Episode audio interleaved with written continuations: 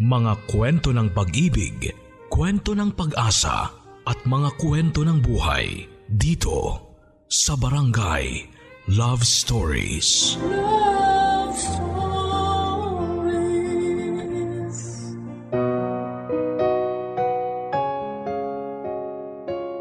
Ang pagmamalasakit sa kapwa ay madalas nating natatanggap mula sa taong malapit sa ating pamilya.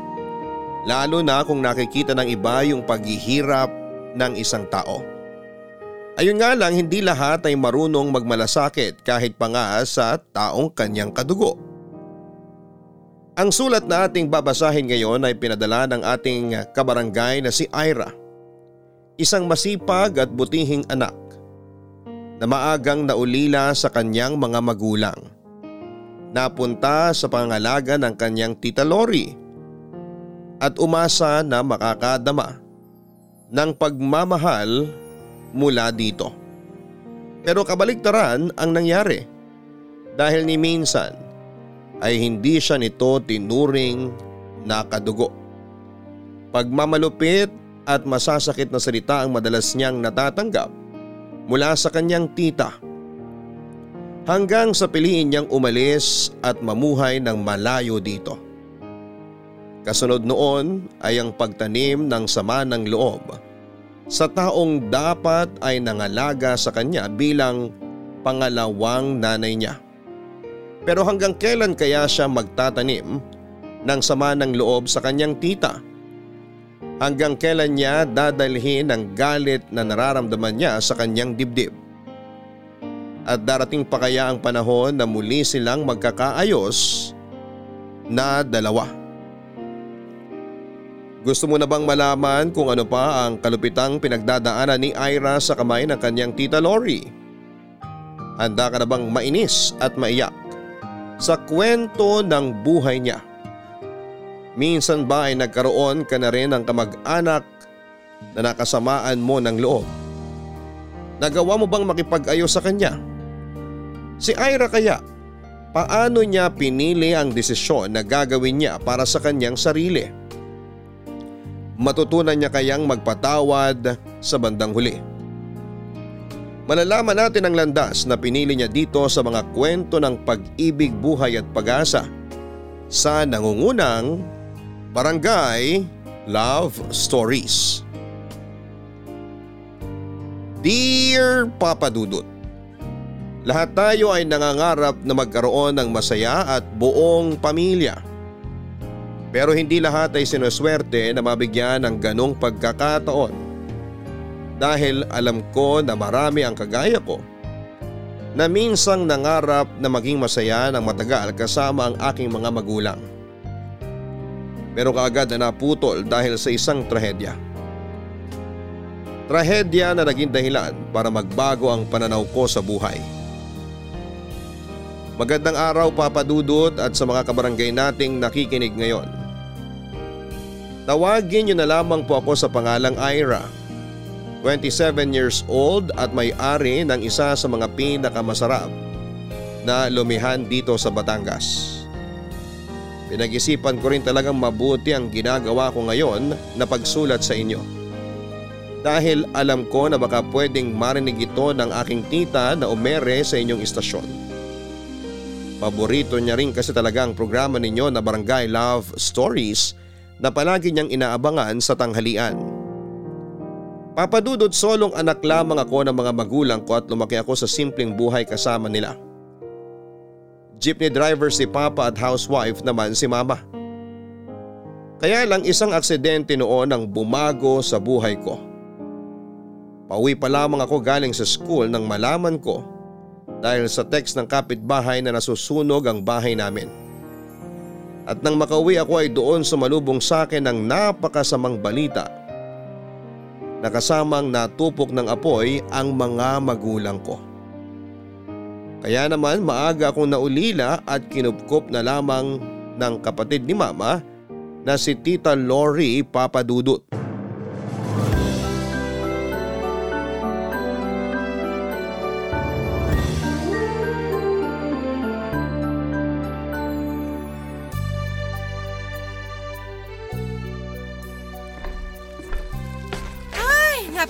Talaga sa labas ng bahay. Maaga na nga akong umalis, ang dami pa rin kaagad mga tao sa palengke. Nakakairita. Tita, nakauwi na po pala kayo. Sakto po kasi kakatapos ko lang po mag-init ng tubig. Gusto niyo pong ipagtimpla ko kayo ng kape o juice? Malamang malamig na juice. Kita mo ng pawis ako dahil galing akong palengke, di ba? S- Sige po, ipagtitimpla ko na po kayo ng juice. Ayusin ko na nga itong mga gulay na pinamalengke ko. Ay, napakamahal talaga ng mga bilihin ngayon. Napakaraming gastusin dito sa bahay. Mabuti sana kung tumataas ka agad ang sweldo pero hindi. Puro presyo lang ng bilihin ang tumataas. Eto na po ang juice niyo, Tita Lori. Tulungan ko na po kayo sa pag-ayos ng mga pinamili niyo. Mabuti pa nga. Tanggalin mo na sa plastic yung mga pinamili kong gulay tapos ihiwalay mo yung sitaw at kalabasa dahil lulutuin ko na yun mamaya. Okay po. Kung bakit naman kasi presyo lang ng mga bilihin ang tumataas. Pero yung kinikita ko naman sa trabaho bilang public school teacher, hindi man lang madagdagan. Ang dami kong kailangan na pagkagastosan na hindi ko naman talaga kailangan bayaran. Tita, nakapaglinis na po pala ako ng banyo. Kinuskus ko pong mabuti yung toilet bowl kagaya po ng bili niyo nung nakaraan. Aba, dapat lang. Kapag naglilinis ka kasi ng banyo, parang wala kang mata. Ni hindi mo nakikita yung dumi sa sulok ng tiles. Ano bang akala mo sa akin, bulag? Hindi naman po, tita. Palibhasa, wala kang ibang alam gawin kung hindi maging pensyonadong pulpul dito sa bahay ko. Hindi naman kita anak, pero eto ka. Pinapakain at pinag-aaral ko pa. Yung likod ng bahay, nawalis mo na ba? Opo, tapos ko na rin pong gawin yon. Sigurado ka ha?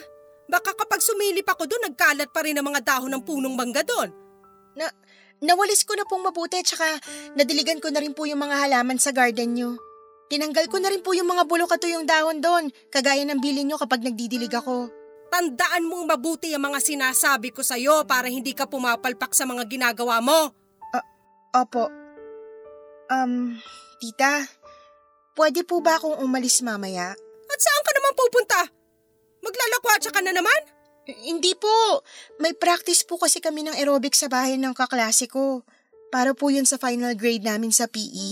Bakit naman kailangan mo pang pumunta doon sa bahay ng kaklase mo? Hindi po kasi kami makapag-practice masyado sa school dahil wala po kaming magamit na music player. Eh kaya nga ako gumagastos sa baon mo makapasok ka lang sa eskwelahan para gawin doon ang mga bagay na may kinalaman sa subject nyo. Hindi yung ganitong araw ng Sabado aalis ka pa para matakasan ng iba pa mga gawain dito sa bahay. Idadahilan mo pa talaga yung aerobics-aerobics na yan na dapat sa school nyo ginagawa at hindi sa bahay ng kaklase nyo? Alam mo, sigurado naman ako na maglalakwatsa ka lang eh. Hindi po tita. Magpa-practice po talaga kami ng aerobics. O tapos ano? Hihingi ka na naman ng pamasahe mo sa akin papunta doon sa bahay ng kaklase mo. Hindi ka na talaga nahiya sa akin, no? Wala ka nang ibang binigay sa akin kung hindi puro perwisyo. Kahit kailan talaga pensyonadong pulpul ka sa pamamahay na to. Kaya huwag mong susubukang umalis. Kasi hindi na talaga kita pauuwiin dito sa bahay kapag lumabas ka ng pinto na yan ngayong araw ng Sabado.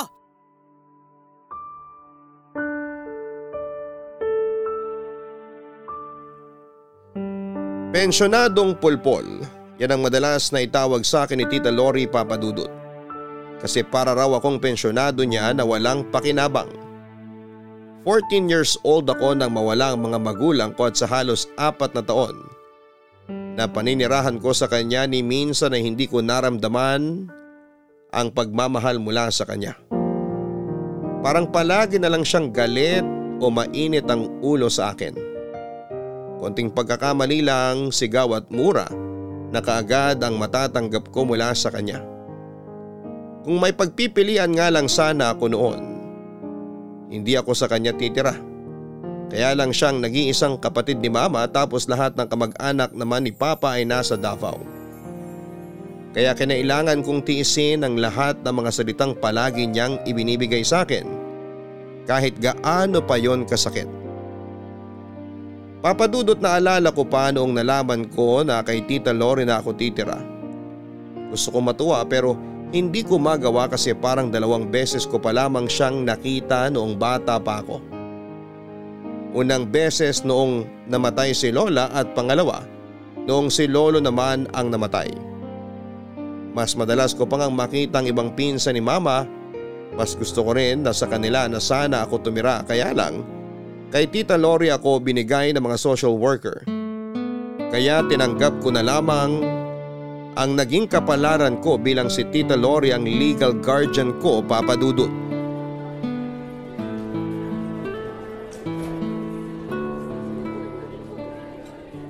Ira, nandito ka lang pala sa may likod ng gym. Kanina pa kita hinahanap. Hindi ka na kasi nag-reply sa text ko eh. Naubusan na kasi ako ng load. Bakit mo pala ako hinahanap, TJ? Wala lang. Late kasi ako sa history natin kanina. Kaya hindi ko alam na nag-cancel pala ng klase si sir. Manganganak na raw kasi yung misis niya kaya hindi siya nakapasok sa klase. Yun ang sabi ng isang classmate natin. Pero may iniwan siya na topic na kailangan nating gawa ng reaction paper. Gusto mo gawin na natin ngayon sa kantin habang kumakain tayo ng lunch? Ha? Hindi na. Sa susunod na linggo pa naman ang pasahan nun kaya pwedeng bukas ko na lang gawin. Eh di kumain na lang tayo ng lunch kasi pareho naman tayo na mamaya pang susunod na klase. Ah, busog pa ako eh. Ikaw na lang TJ. Dito na lang ako kasi mahangin dito tsaka presko sa pakiramdam.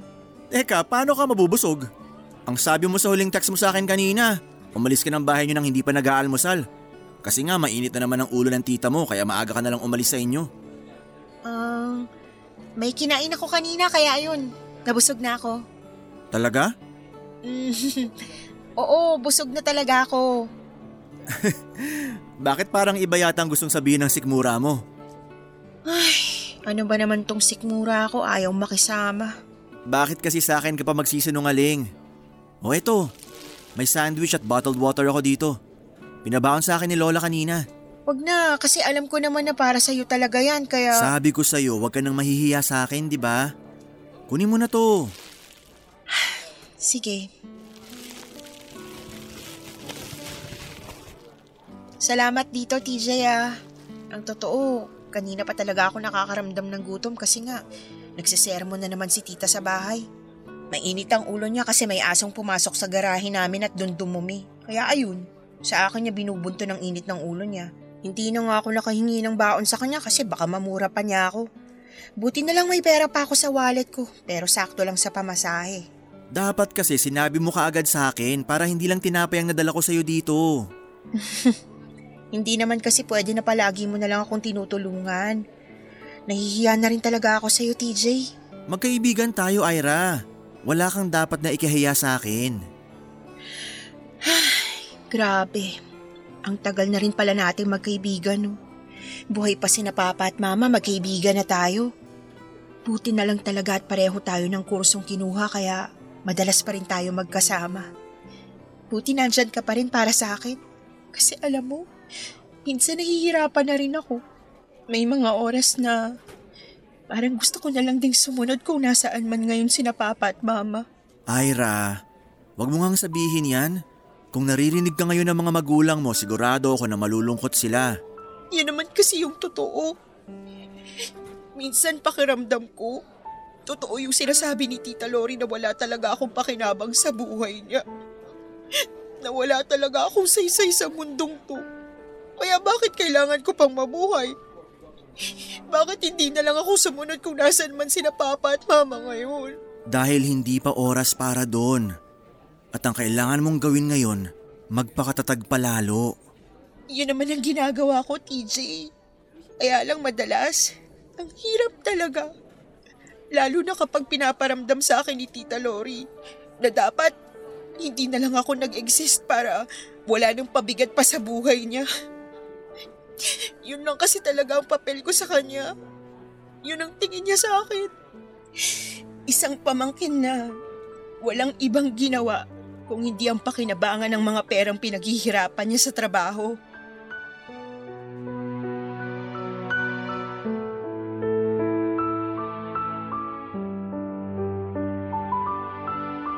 Papadudot matagal ko ng kaibigan si TJ dahil magkaklase kami ng buong high school. Kilala na nga rin siya noon ng mga magulang ko at nang mawala sila. Si TJ ang isa sa mga naging sandalan ko. Siya rin ang madalas kong kwentuhan tungkol sa mga pinagdadaanan ko sa piling ni Tita Lori. Hindi naman ako pinagbubuhatan ng kamay ng tita ko. Kaya lang sa masasakit na salita niya pa lamang ay bugbog na bugbog na ako. Lalo na kapag sinasabi niya na napilitan lamang siyang kupkupin ako. Hindi na nga raw siya nag-asawa tapos mapupunta pa ako sa kanya bilang isang palamunin. Akala ko rin noon ay hindi na ako makakatuloy ng college kasi palaging sinasabi ni Tita Lori kung gaano kalaki ang gastusin sa kolehiyo. Mabuti raw sana kung matalino ako dahil pwede niya akong i-apply ng scholarship. Kaya lang mahina raw ang utak ko kaya wala raw talaga akong pakinabang sa kanya. At perwisyo lamang ang dala ko sa buhay niya, papadudot. Papadudot sa ilang taon na pagkakaibigan namin ni TJ ay hindi nakapagtataka kung mahulog man ang loob namin sa isa't isa. Kaya naman naging boyfriend ko siya bago ako tumungtong ng third year college. Doon ko mas naramdaman ang presensya ng pag-aalaga, pagmamalasakit at pagmamahal niya sa akin. Madalas na umiiyak ako sa kanya kapag nabibigatan na ako sa pagtrato sa akin ni Tita Lori. Kapag naaalala ko ang mga magulang ko o kapag gusto ko na lamang maglaho sa mundong ito. Pinaparamdam sa akin ni TJ na palaging may dahilan para magpakatatag ako. Na kailanman ay hindi ako dapat bumitaw noon ano paman ang problema na kinakaharap ko. Papadudot aaminin ko na ilang beses kong pinag-isipan ng masama ang sarili ko kasi minsan masyado na akong naapektuhan sa sinasabi sa akin ni Tita Lori kapag sinasabi niya na wala akong silbi sa buhay niya. Pakiramdam ko ay wala na rin akong silbi sa mundong ito. Na dapat niya siguro'y mawala na lamang din ako kagaya ng mga magulang ko. Pero kapag nakakausap ko si TJ kapag napapayuhan niya ako, at kapag nararamdaman ko ang mga yakap niya sa akin ay doon ko nakikita kahit papaano ang halaga ko. Hanggang isang araw ay dumating ang hindi ko inaasahan na pangyayari sa buhay naming dalawa, Papa Dudut.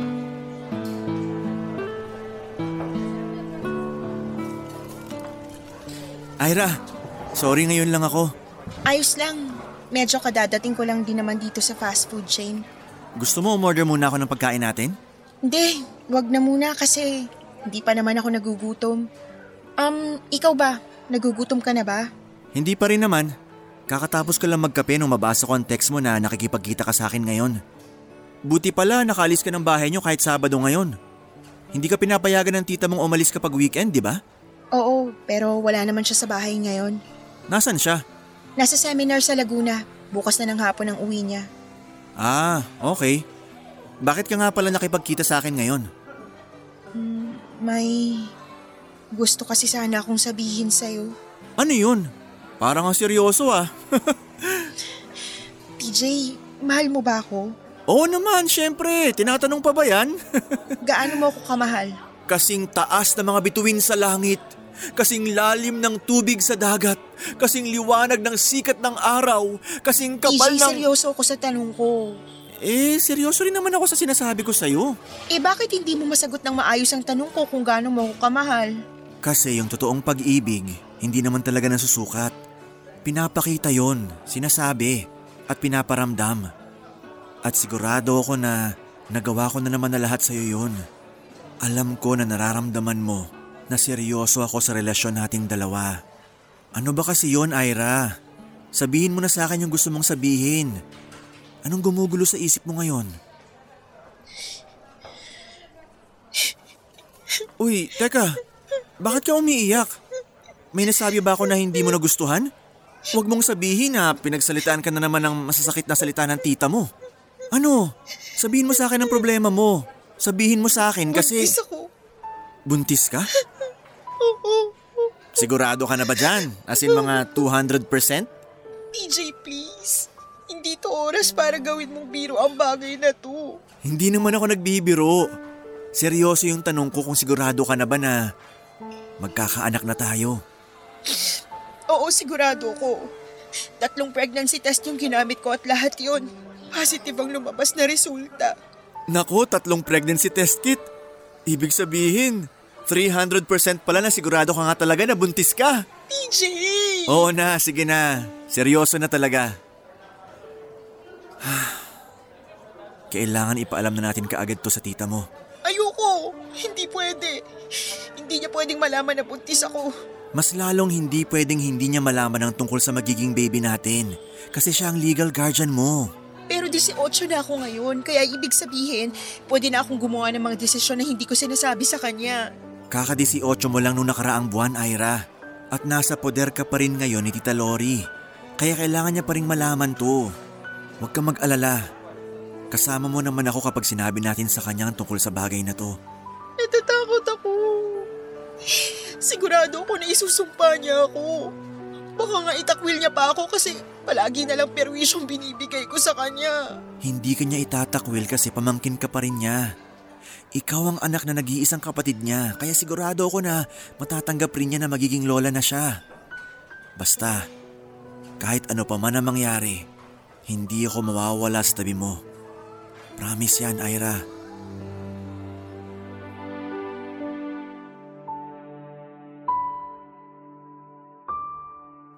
Papadudot isang beses lang naman naming ginawa yun ni TJ. Isang beses lang na may nangyari sa aming dalawa. Yun yung time na sinama niya ako sa bahay nila ng pinsan niya at nagkataon na walang ibang tao doon.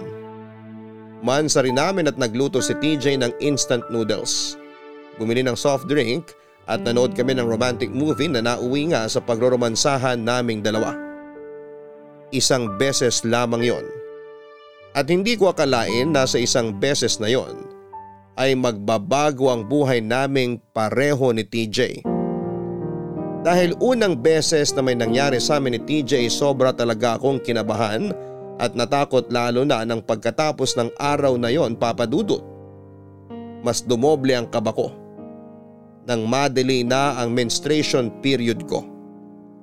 Kaya naman kahit nahihiya ako ay naglakas loob ako na bumili ng pregnancy test kit sa isang pharmacy na malapit sa school. Tatlo ang binili ko dahil gusto ko na makasigurado na tama ang resulta na makikita ko. At nang makita ko ang dalawang guhit na pula sa mga pregnancy test kit ay naiyak na kagad ako ng mga oras na yon. Dahil sigurado ako na isusumpa ko ni Tita Lori sa oras na malaman niya ang tungkol sa pagbubuntis ko papadudot.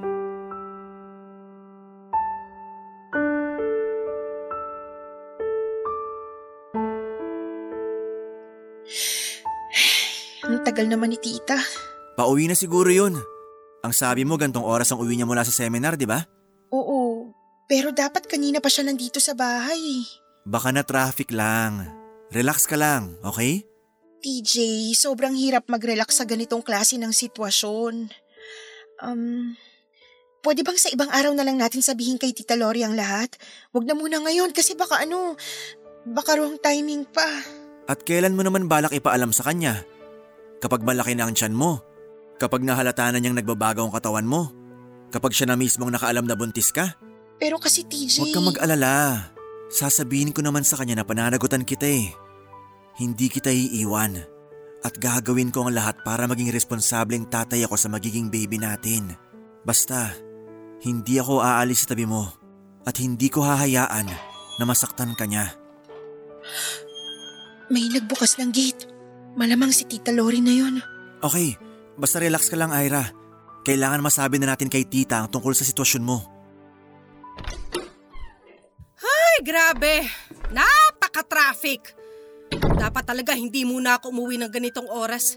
Na-stress lang ako sa biyahe na yon. Ira, may mainit na bang tubig kasi gusto ko ng... Oh, may ibang tao pala dito sa bahay ko. Tita, si TJ po. Magandang hapon po, Tita Lori. Kaklase po ako ni Ira tsaka... Kilala kita. Alam ko na TJ ang pangalan mo at kaklase ka ni Ira. Pero pwede bang wag mo akong tinatawag na Tita Lori kasi hindi naman kita pamangkin? Pasensya na po. Ano bang kasing kailangan ng lalaking to at pinapasok mo talaga dito sa bahay ko, Ira?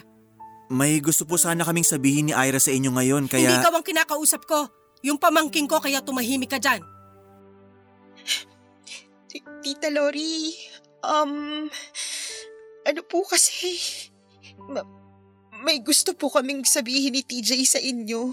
Ano nga yon? Bakit hindi mo pa diretsuhin? Tita, sorry po. Ay, lintik na! Buntis ka ba? Tinamaan ka ng magaling talaga! Buntis ka nga! Sumagot ka, Ira! Buntis ka ba? Pinuntis ka ba ng lalaking to? Hmm? Aray, tita! Ano? Nasasaktan po ako. Masasaktan ka talaga sa akin kapag hindi mo pa sinagot ang tanong ko. Buntis ka ba? Ano? Buntis ka ba, Ira? O- Opo, Tita Lori. Buntis po ako. Sorry po. Sorry. Walang yak, Ma'am, boy ka! Bitawan niyo na po si Ira. Baka kung paano po siya at ang baby namin. Pananagutan ko naman po siya eh. Hindi ko po tatakasan ng... Isa ka pa! Tumahimik ka dyan kung ayaw mong pagbuhuling ko ang ulo nyo nito pamangking ko! At ikaw, Ira, napakalandi mong babae ka! Pinakain kita, pinag-aral kita, tapos ito lang ang igaganti mo sa akin? Magpapabuntis ka lang sa lalaking yan? Tita, sorry po.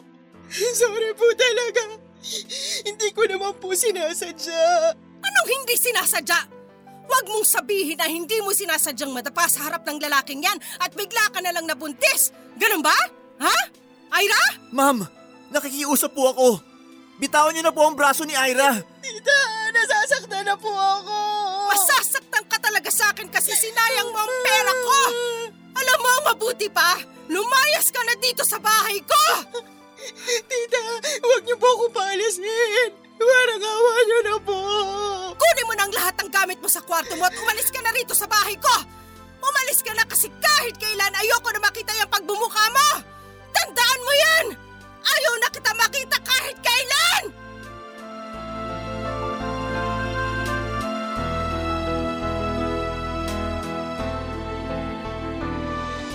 Papadudot nung unay natakot din ako na ipaalam kay TJ ang tungkol sa pinagbubuntis ko.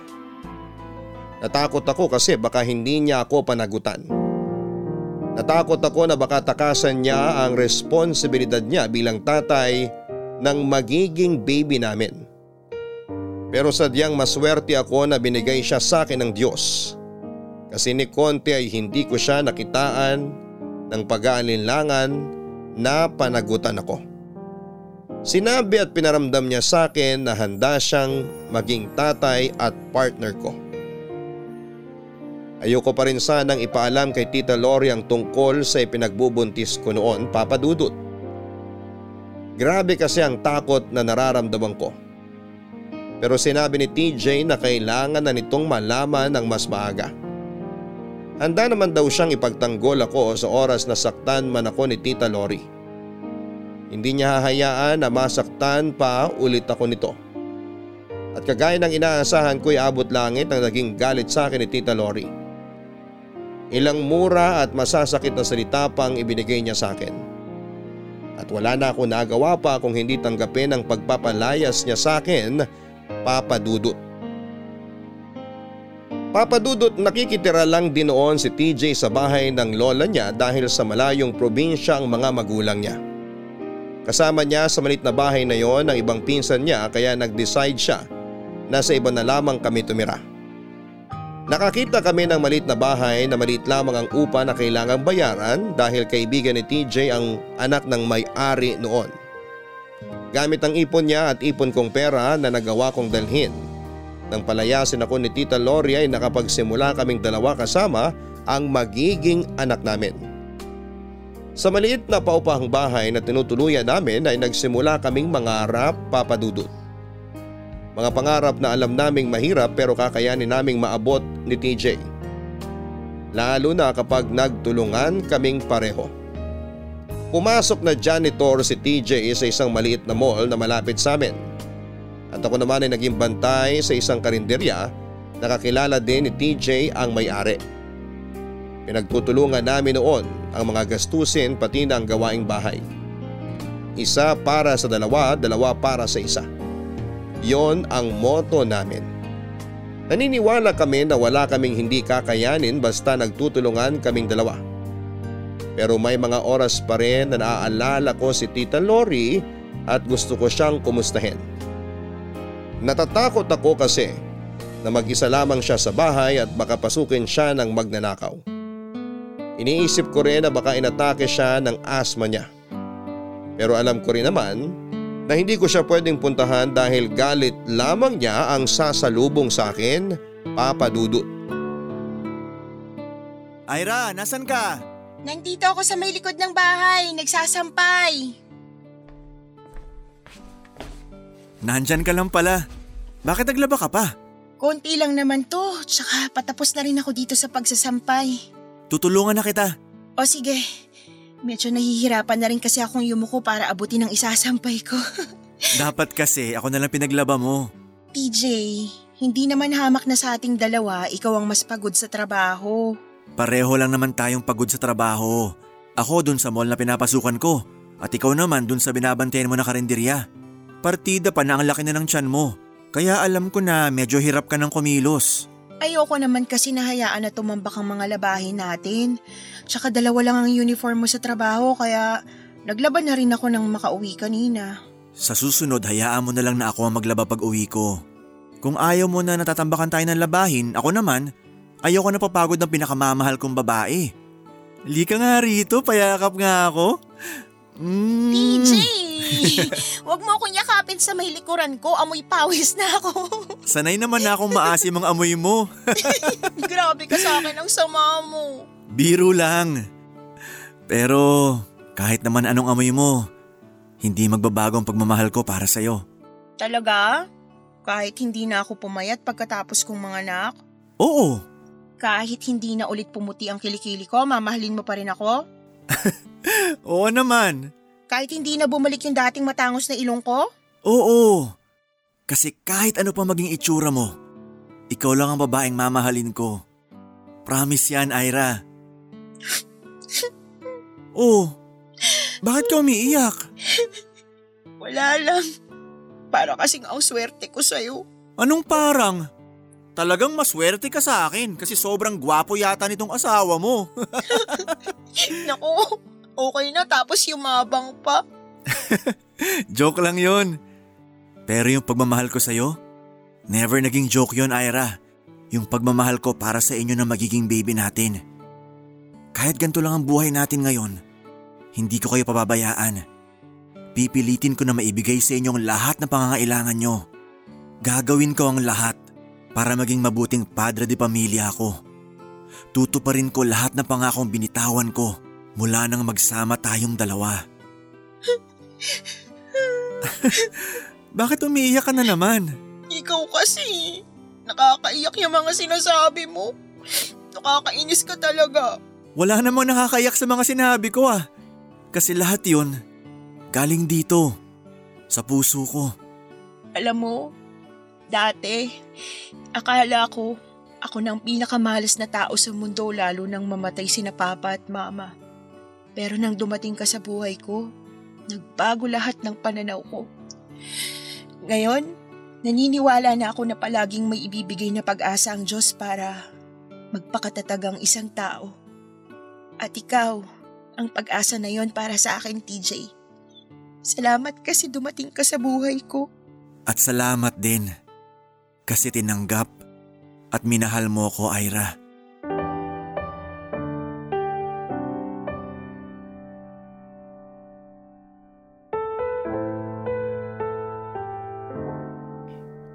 Papadudod si TJ na nga siguro ang naging sagot sa lahat ng mga dasal ko sa poong may kapal. Si TJ at ang anak namin ang dahilan para maging mas matatag ako sa kabila ng mga pinagdadaanan ko sa piling ng tita ko noon. Kaya naman sa paglipas ng mga buwan at linggo, unti-unting nawala ang kaba ko noon na baka hindi namin kayanin ni TJ ang maging isang magulang sa magiging anak namin. Kasi nga ay pareho pa kaming hindi handa ng mga oras na yon. Pero kagaya ng palaging sinasabi sa akin ni TJ, kahit sa paningin ng iba, masyado pa kaming mga bata para maging magulang o magkaroon ng anak. Ay kaya naming patunayan sa kanila na hindi hadlang ang edad para matutunan namin na maging responsable at mabuting magulang. Papadudot ng mga anak ko ay si TJ at ang lola niya ang kasama ko sa ospital. Naiyak talaga ako nang mahawakan ko ang baby namin. Nanginginig ang mga braso ko noon, pati na ang buong katawan ko at walang tigil ang mga luha sa paglanda sa magkabila kong pisngi. Nangako ako sa sarili ko na gagawin ko ang lahat para maibigay ang pangangailangan at pagmamahal sa anak namin ni TJ. Magiging mabuti akong kapareha sa pinakamamahal kong lalaki na si TJ. Papadudot ng mga panganak ako ay hindi na ako masyadong nakaalis ng bahay kaya naman nagsimula akong magluto ng mga ulam na dinadala ni TJ sa trabaho para ibenta sa mga kasamahan niya hanggang sa nagpa-order na rin sa kanya ang karamihan sa mga katrabaho niya. Naging suki ko rin ng ilang kapitbahay namin dahil nagustuhan nila ang mga niluluto ko. Masayang masaya na ako sa simpleng pamumuhay namin. Pero isang pagsubok ang muling dumating sa buhay namin. Nang pumanaw si TJ dahil nakuryente siya sa isang open cable wire na nahawakan niya sa kanyang trabaho. Hindi lang yon ang nangyari. Dalawang buwan pa lamang ang lumipas nang pumanaw siya nang maospital naman ang dalawang taon kong anak at kailangan na maoperahan sa kanyang tonsil. Kailangan ko ng malaking halaga ng pera noon at wala akong ibang maisip na lapitan noon. Kung hindi si Tita Lori Papadudut.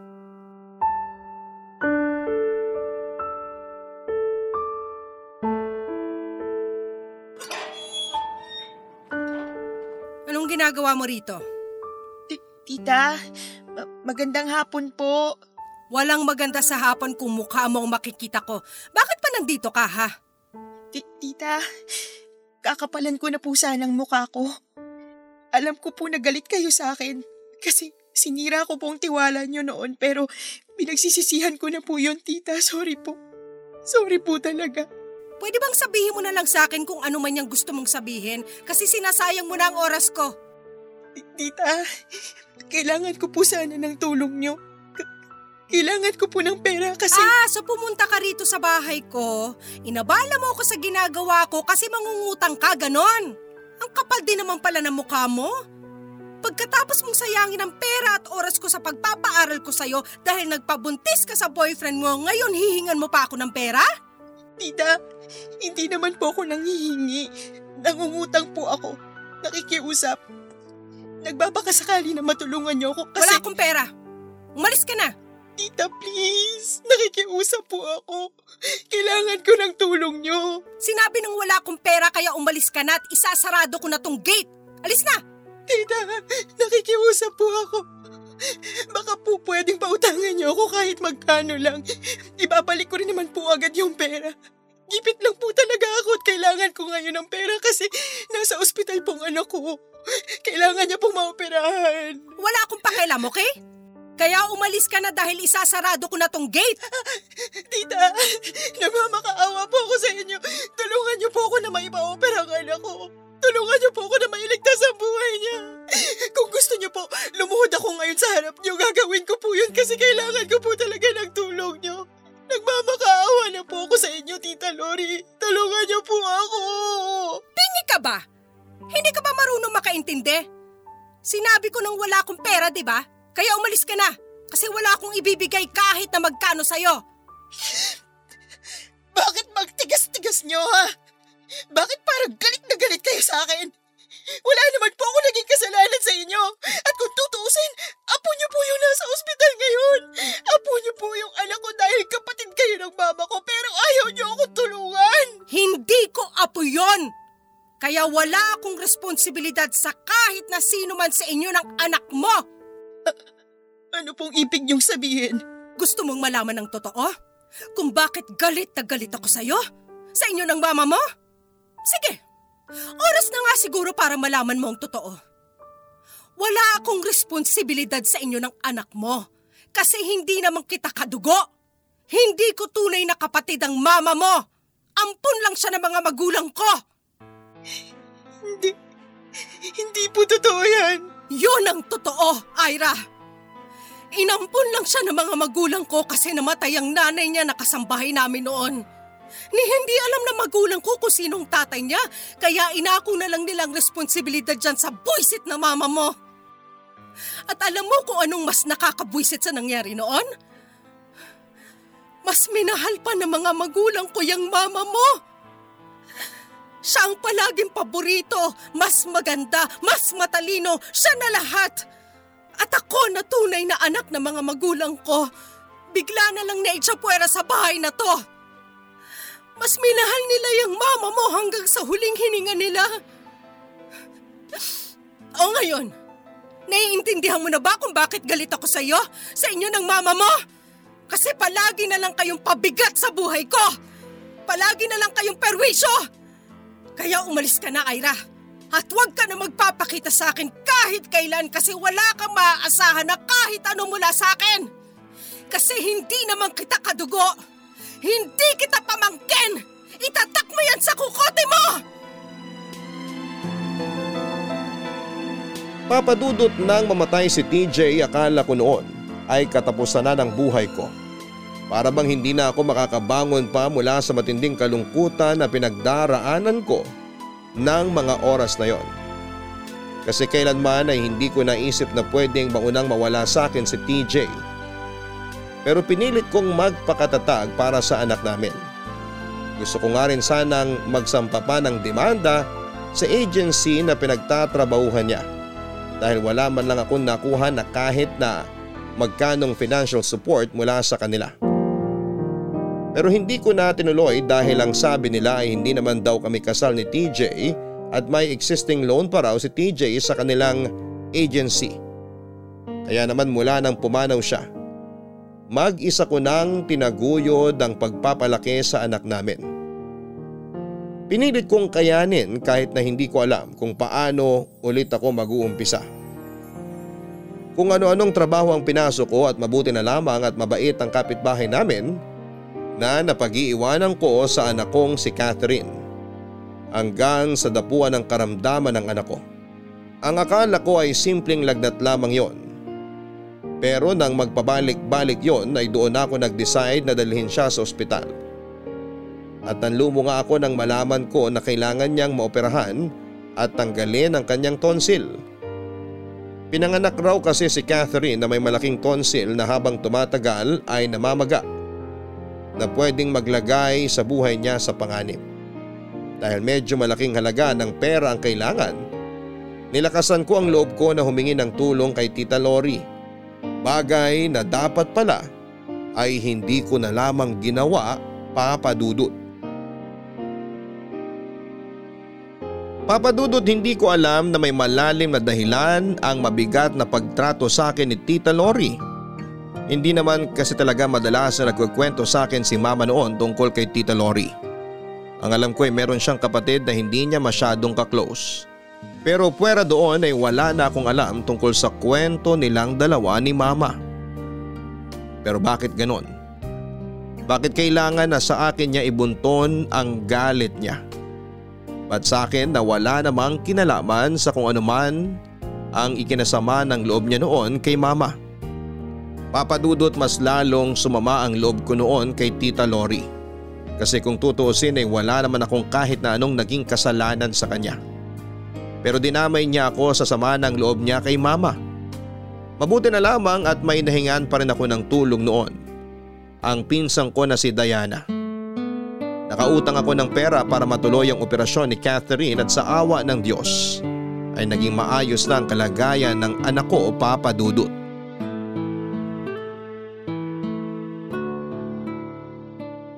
Ira, ito ang kape oh. Salamat, Diana. Umiiyak ka na naman ba? Hindi, ayos lang ako. Ira, huwag ka nang umiyak. Ang sabi naman ng doktor, magiging maayos na si Catherine, di ba?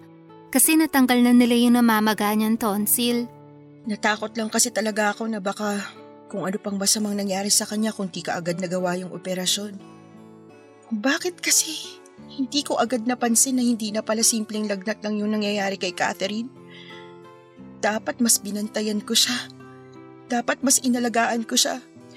Para hindi niya na kailangan pang pagdaanan ng operasyon na to. Ira, wag mong sisihin ang sarili mo. Dahil wala ka namang kasalanan sa pamamaga ng tonsil ng anak mo.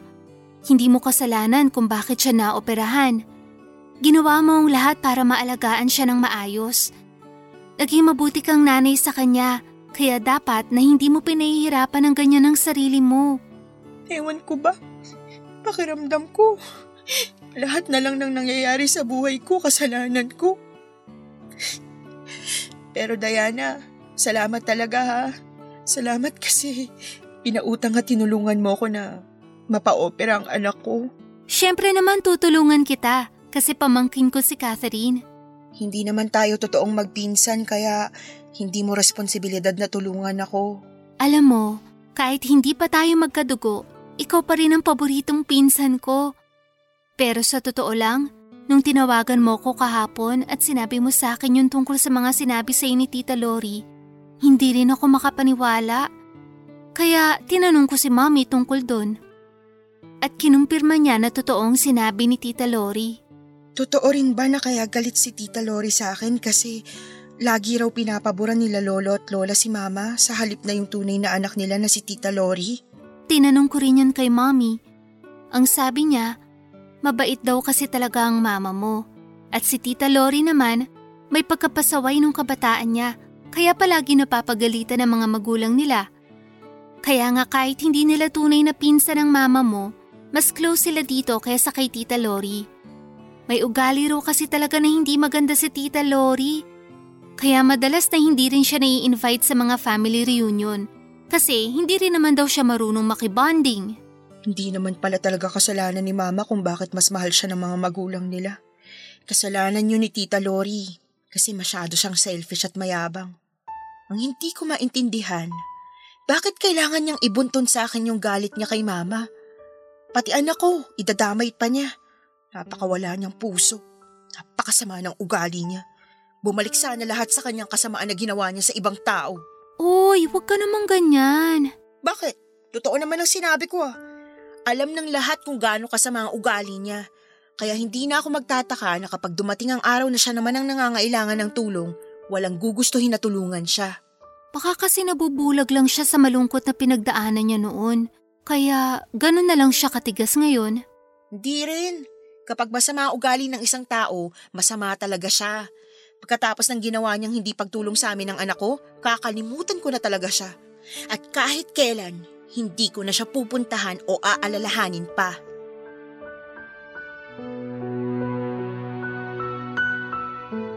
Papadudot doon ako tuluyang nawalan ng pag-asa na magkakaayos pa kami ni Tita Lori.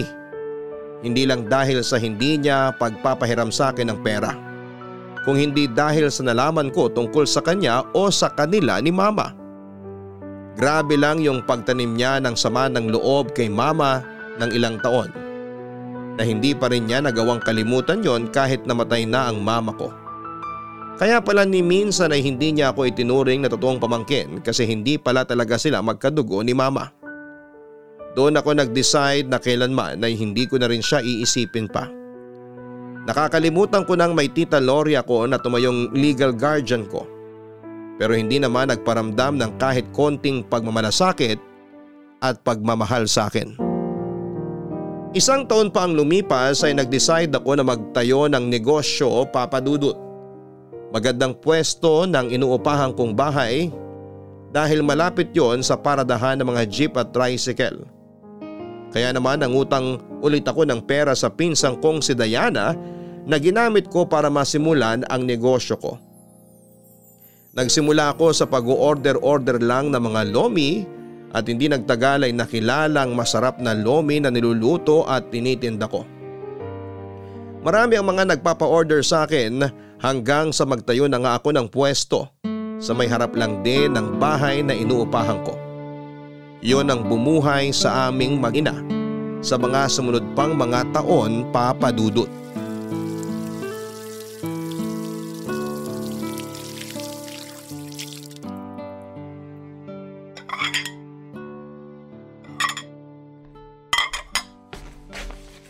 Tulungan na kita dyan sa pagliligpit ng mga plato, Ira. Hindi na, kaya ko na to. Sige na, wala naman akong ibang ginagawa. Okay, sige. Punasan mo na lang yung mga baso dyan para matuyo agad. Ito ba? Oo, yan nga. Nandyan na rin yung malinis na pamunas. Okay, konti lang naman to. Nasaan pala si Catherine? Napansin mo ba? Oo, nasa sala. Kalaro yung ibang pinsan niya. Ang taas nga ng energy. Kagabi pa kasi excited para sa birthday party niya ngayon. Konti nga lang tulog ng batang yan kasi ang aga niya rin nagising kanina. Nakakatuwa kasi enjoy na enjoy siya sa party niya kanina. Lalo na na magbablow na siya ng candle. Halata sa anak mo na sobrang saya niya. Yun naman ang gusto kong mangyari, mapasaya ang anak ko. Ang galing mo talaga, Ira. Kahit halos ikaw lang mag-isa nag-aasikaso dito sa party niya, naging successful lahat. Siyempre, first time niya na magkaroon ng birthday party kasi ngayon lang ako medyo nakabawi sa mga gastusin. Kaya gusto ko, lahat, espesyal pagdating sa birthday party ng anak ko. Kaya naman bilib ako sa'yo, Ira. Kasi napakasipag mo na sa negosyo mo, pati na rin sa pag-aalaga sa anak mo. Hindi naman, sakto lang. Ginagawa ko lang yung responsibilidad ko bilang nanay niya. Pero Diana, thank you ah. Kasi pinautang mo ulit ako nun kahit hindi pa bayad yung naunang utang ko sa'yo. Ano ka ba? Wala yun. Matagal naman ang bayad yung mga hiniram mong pera sa akin. Pero kung hindi dahil sa pera na yon, hindi ko masisimulan yung negosyo ko na lumihan at hindi ko yun mapapalaki na kagaya ng tindahan ko na nandyan lang sa may labas ng bahay. Thank you talaga sa pagtulong mo palagi sa akin, Diana. You're welcome. Um, Ira, may balita ka ba ngayon tungkol kay Tita Lori? Ay, oo. Alam ko na may colon cancer siya. Stage 3 na daw. Alam mo rin ba na nagtatanong-tanong siya sa ibang kamag-anak natin kung saan ka nakatira ngayon? Hindi. At wala na akong pakialam dun. Ira, wag mo namang sabihin yan. Bakit? Sino bang unang nagpalaya sa akin sa bahay niya? Di ba siya rin naman mismo? Sino bang may sabi na wag na akong magpakita sa kanya?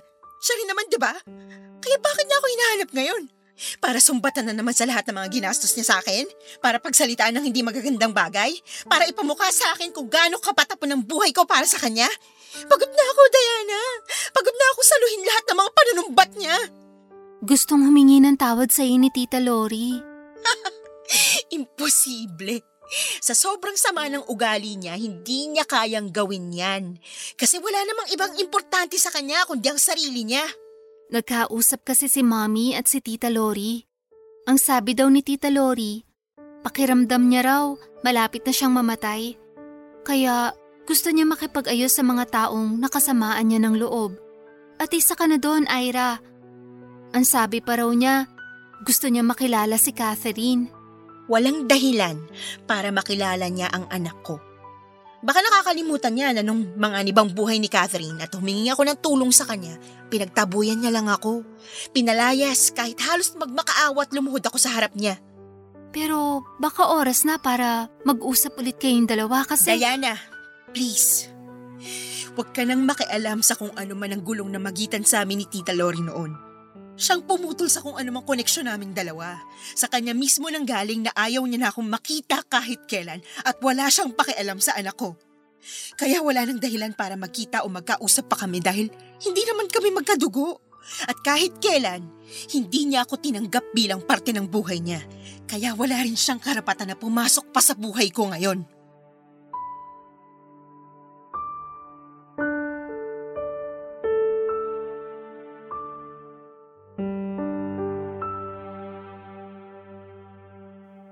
Papadudot hindi madali ang maging single parent.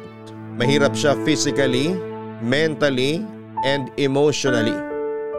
Yung habang lumalaki ang anak kong si Catherine, kailangan ko ng magpakananay at tatay sa kanya.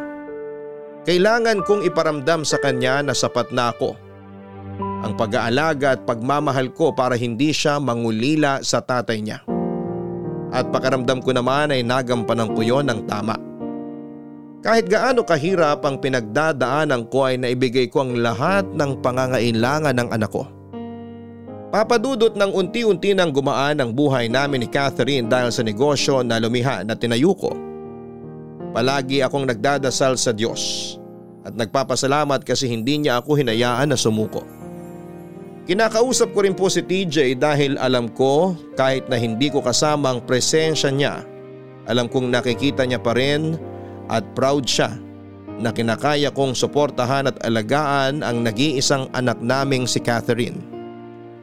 Papadudot nakarating na rin sa akin ang tungkol sa kalagayan ni Tita Lori bago pa yon sabihin ni Diana. May isa kaming kapitbahay noong nakatira pa ako kina Tita Lori ang nakausap ko nang magsimba ako sa bayan. Sinabi niya na kalat ng araw sa kanilang barangay ang pagkakaroon ng malubhang sakit ni Tita Lori.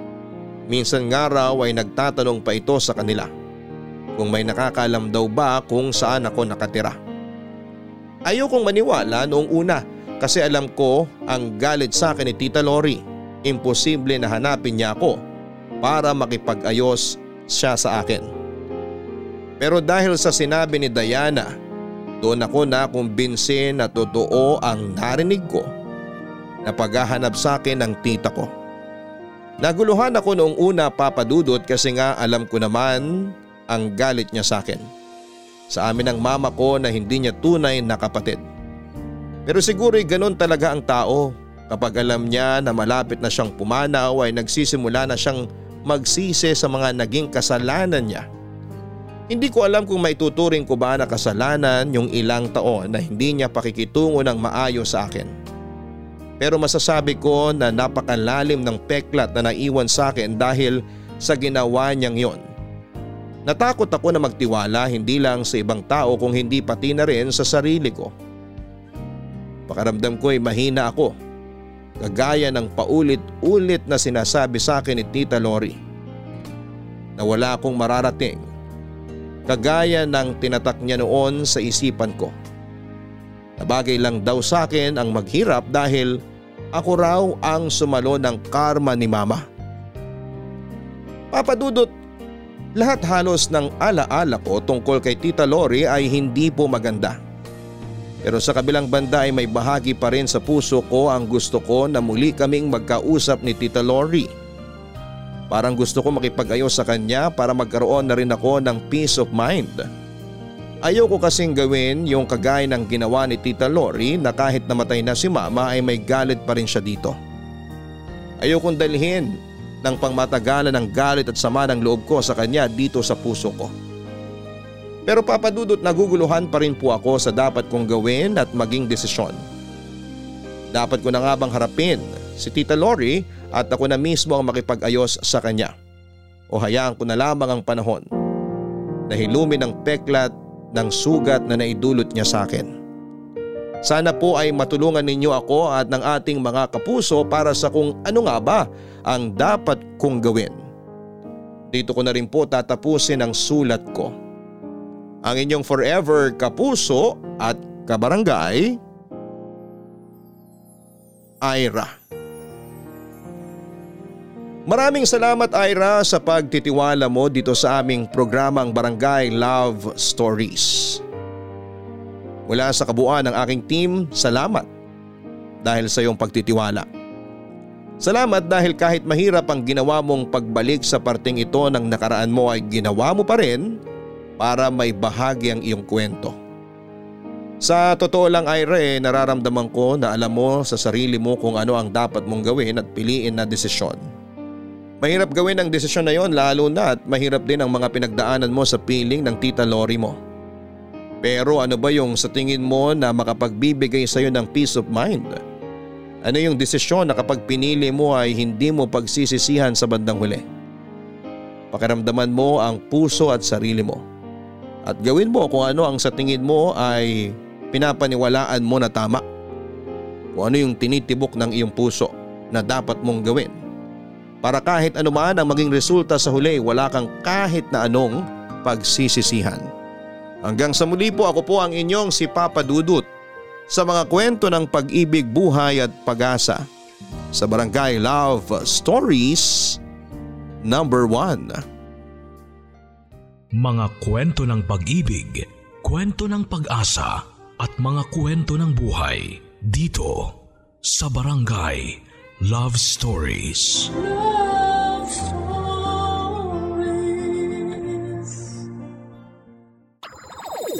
Nagustuhan ng iyong napakinggan? Ituloy yan via live stream sa www.gmanetwork.com/radio.